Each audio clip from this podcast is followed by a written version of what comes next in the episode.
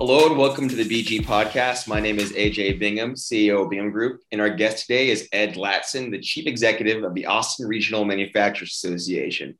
Welcome to the show, Ed. Hey AJ, thanks for having me on, man. Looking forward to this. Yeah, well, first, man, how, how are you, the family, doing after last week? We're recording this on February twenty, uh, February twenty third. How are you doing just from the? I mean, there's the the still fresh energy weather crisis we had. Yeah, well, what, what are we like? Uh, four, three or four days away from, uh, you know, um, better weather. I, I, think I'm just now. Well, Sunday was 34 degrees, so yeah, I think it's 80 degrees now at five, like five o'clock. I, I still have icicles in my toes, man. That's how cold we got. But um, man, it's a whiplash for sure. Um, well, you know, we're Ed. Let's get into what uh, it's it's styled ARMA, ARMA. Um, just tell us what the association, what y'all do, your membership, and a lot of the today's show is going to be tied to just the impacts of last week and you know some of the things things expo- exposed in terms of um, issues for the manufacturing manufacturing sector going into 2021 or as we continue into 2021 yeah so we're a trade association representing manufacturing companies and um, most people really don't know about how strong the manufacturing community is in central texas um, you know, we see ourselves as a technology town and as a music town, but but most people don't know like the technology here. A lot of it's hardware. Uh, in fact, I just saw numbers that showed it's 14 billion dollars of economic activity in the region, which which makes it the second leading contributor to the gross domestic product of the region. Um, there's 1,800 companies here, and they're all have really been thriving. Um, it's been a really strong period of growth, even during the pandemic. Uh, the employment in the sector has grown about 6%. So um, this is all prior to big companies like Tesla landing here. Mm-hmm. You know, had a great run. And, um, you know, last week definitely really slowed some folks down. It's unfortunate uh, that they had to hit this speed bump. And I'm sure we can talk more about that. Yeah, great. And so let's get right into it. So we talk about the, the region. What is all, what, what is your, the association's overall coverage? So um, that you know that varies. We have people participating all over Texas, but our core kind of region is really Georgetown to San Marcos, um, you know, Bastrop to um, Marble Falls. But uh, the the core group is really Williamson County and Travis County. Um, that's where most of our membership is. That's where you find the big manufacturers, with the exception of like uh, Caterpillar and Continental, which are based in Seguin. Mm-hmm. So yeah, the ripples from last week, right? We have, I mean, and up until last week, I mean, it was. I think most people didn't know. Most folks outside of the capital or in certain, uh, you know, industries didn't have an idea what ERCOT was or what, or even Austin Energy's role with that, right? So as we know, as relates your, your industry, you know, number of big manufacturers just doing the, you know, just in helping the city conserve and you know lower our overall output. At, you know, the factories went dark, right? I know that took a little time. Um, well, yeah, I, mean, I, can walk you back. So uh, we saw this storm coming, and um, ERCOT and Austin Energy started providing us guidance that um, you know we could be in a situation where demand in the state was exceeding capacity. So um, I think we all know what that means now. You know, there are more people who needed energy than there was energy to have, and um, they were asking manufacturers to conserve because obviously our businesses are high energy users um, to, to put that in perspective, you know, Samsung is one of the largest energy users in the state. They're the Austin Energy's biggest customer.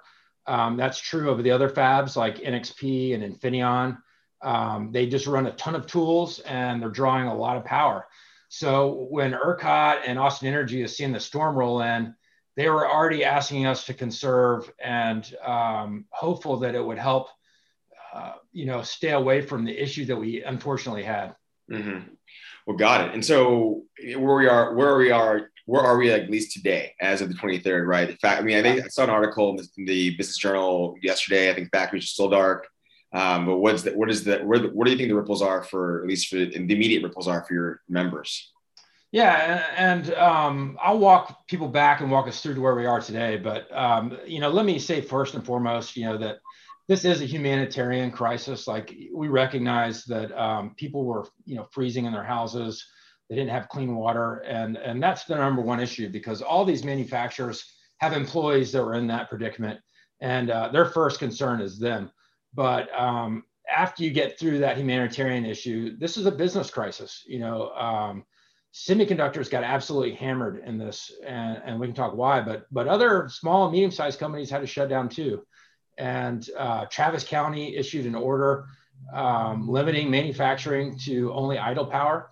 And the reason they did that is because ERCOT got to a situation where they were on the edge of grid collapse. You know, they were uh, minutes, seconds away from losing control over the energy grid for the state. And um, Austin Energy stepped in and actually pulled the plug on uh, Samsung and all the other fabs. And um, it's just going to cause a lot of damage uh, to that sector. And the reason why it's not like a normal industry. So they're running processes and tools that require a very fine tuned amount of energy and gas and water.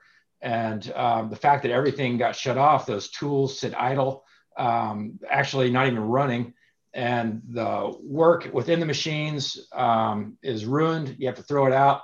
It takes weeks um, to get those machines back up and running and cleaned and calibrated.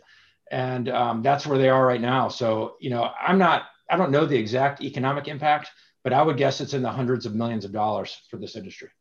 Gotcha. What does it stay? I mean, again, for those, I think certain folks within you know state, city governments and project or know how cities compete with each other, right? So we hear things about you know Austin versus Miami or Nashville and so on. And you would think, you know, it, these are real, I mean, actually real, not battles, but they're real competitions. I know there's one going on right now, at least as far as I know, still with, uh, for Samsung's new investment from a factory, right, between us and Phoenix, I believe, Arizona. And right. you know, you have you have city when economic development, economic development really is almost zero sum. It's like its site selection is do your company want to, or factory want to come here, or is going to go to you know area X, and then under what conditions? As we know with, with the Samsung uh, deal making that's going on with the county and the city right now for that, right? So and I guess yeah, this is all happening. It's pretty dynamic right now because I know the states, the states having a legislature's having a joint hearing on Thursday about all this too, right? Because they're aware of it as well, and you know, there'd be the amount of press on this. And so, um, but just are you hearing? Like, what are you hearing? I mean, just the worry, the worries, at least from your sector, for the long haul. Sure. If something's not, if something's not done. Yeah, I mean, I think it's terrible timing for for the city uh, to go through this crisis. It's it's not a good look for the state. I mean, the comptroller got out in front of the steps of the Capitol last night interview and said this is a black eye for economic development in the state. Um, you know, and that's about as powerful of a statement as you're going to get from an elected leader. Uh, you know, um, I don't know how this is going to impact Samsung's decision making. I can tell you, prior to the energy crisis, it was not a done deal. This is a real competition between uh, Arizona, like you said, and also New York, and they're offering massive incentives to get that kind of investment and just so I can calibrate it, you know, uh, we're talking about 17 billion dollar investment into the region. That'd be like building 17 Tesla plants, you know, here. That's what they're talking about, uh, maybe in their expansion. So this is unprecedented. It'd be a huge amount of revenue for the for the region, for the school districts, uh, for the county and the city, and we want to make sure that that it happens. But um, you know, I think from our elected official standpoint, um, they need to be responsive to the uh, weakness that we've seen in our power supply and address those concerns so companies like Samsung can feel confident. Mm-hmm. So Ed, you know, taking taking out last week, just what going into the rest of this year. I mean, it seemed like the, the your sector was on a good, how is still having a good run, level momentum behind it. And I mean, what do you expect going into the next few quarters? Yeah, this um, the thing is this this recent the, the prices last week, the disaster last week being a new fact, new variable, right? But you know, overall economic conditions in the state are still favorable relative to uh, you know California. Yeah. So um, you know, if you look at the wins manufacturing's had here over the last year, it's extraordinary. I, I really feel like we're the sector leading um, the economy out of um, you know kind of the COVID doldrums. Tesla announcement, a billion dollar uh, investment. BAE Systems um, you know, expands a $250 million facility. Um, Applied Materials is having record years. You know, all these small and medium-sized companies are growing and contributing to the economy. And then Samsung comes in and talks about this investment. You know, um, these are huge, huge developments in the identity of who we are and the impact it's going to have for people across the region. Um, I still think all those great things can happen moving forward. Um, one of the things that is a real strength of the region is our workforce, and that's a lot of uh, you know a high priority when it comes to site selection for these companies. Uh, we have the advanced workforce that can step into these factories and make these things run well, and a lot of other regions don't have that. Um, another thing that's important to talk about is incentive deals because you know they, they kind of get a bad rap on both sides of the political spectrum, uh, but they're very important. Uh, you know, Texas has this perception of being a low tax burden state, but it's not true. We're actually the third highest tax burden in the country for property taxes, and uh, manufacturers are ex- uh, taxed at an extreme rate because they have all this property. Going back to Samsung as an example, you know they have um, 10 billion dollars worth of tools sitting in, sitting in their factories that they're taxed on. They're the highest property taxpayer in the state, and so uh, when you look at tax rates across the country, you're not competitive setting up in Texas unless you get some kind of incentive package. And um, there's no way to have a factory here like that and be competitive and them actually make a small amount of money if there's no incentive package. So those are critical tools that that need to get deployed. And I'm optimistic that that Texas is going to step up to the plate and and um, you know make sure that that happens. Yeah, and that's actually an interesting point, right? Because when you know, for folks who are council watchers or you know regular readers of the new local news, you hear a lot of uh, you know you hear a lot of rhetoric about corporate giveaways and X, Y, and Z things and deals. And I mean, I mean, what just from your your members' perspective, right? What is it? You know, just no, no, not naming any names, right? But in dealing with the city, those who receive incentives, right? I mean, just what was the reality? Well, uh, look, I mean, I think um, I don't know of any investment into any of our members that has taken a loss for the city. They've all been gains. Um, you can look at Tesla as an example, who just got a you know a significant deal. Um, they say they they're getting a tax giveaway, but they're not. They're getting a tax discount. Um, you know, uh, uh, Del Valle School District could get the two million dollars in, in tax revenue that they're getting from their current landholder out there, or they can get the 60 million that Samsung uh, that Tesla is going to bring in after the tax rebates. So uh, you know, this is a huge lottery win for them, and and um, people don't understand that. But it goes beyond just dollars and cents for the company. You got to look at it from an economic impact for the region. And when I meet with with companies in manufacturing, you know, whether it be Flextronics or IC Medical or um, any of the fabs we've talked about today, or, or HID Global or Luminex, they're hiring people that don't have college degrees and giving them a pathway to the middle class. You know what I mean? Mm-hmm. Austin has been so good at creating jobs for people with college degrees and giving them these big salaries. And our region has become more and more unaffordable. Like, what about the people without college degrees? Well, you know, manufacturing is a sector that we can invest in that really gives them an opportunity to get a piece of this lifestyle. And uh, from from that standpoint, it makes it a really good investment as well. So, I, I think that's something that our political leaders are paying attention to and can recognize, although it's, it's hard for them to be more vocal about it because it is uh, a perception issue of a corporate giveaway. Mm-hmm. It was a good point, Ed. I mean, I remember was I don't know this two or three years ago. There was a joint push between Travis County and City of Austin around uh, you know middle skill jobs, like you know just a early acknowledgement and then at least a list of points of how they were going to drive those things forward. I don't know what came of that, but I know that's that that need hasn't gone away, um, particularly as as Austin's becoming, you know, just more of a stratified city along the knowledge economy.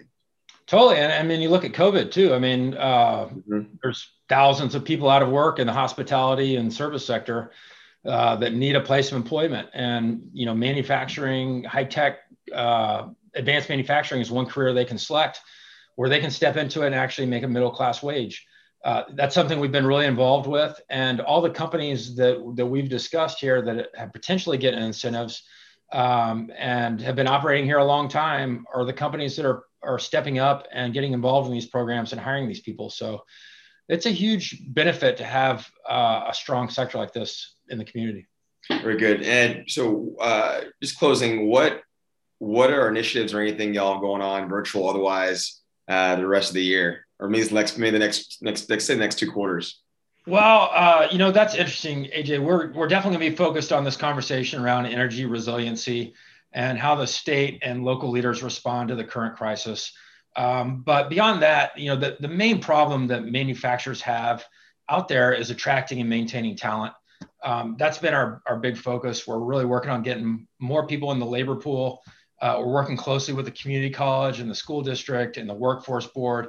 So um, that's a lot of where our energy is. But but in the meantime, we're, we're trying to help companies like Tesla get set up here, uh, you know, get their recruitment pipelines in place. We want to see their suppliers move in and set up operations. Uh, you know, going back to the way we started this thing, I think this is a boom time for manufacturing, and these are the good days, and we just got to keep the momentum going.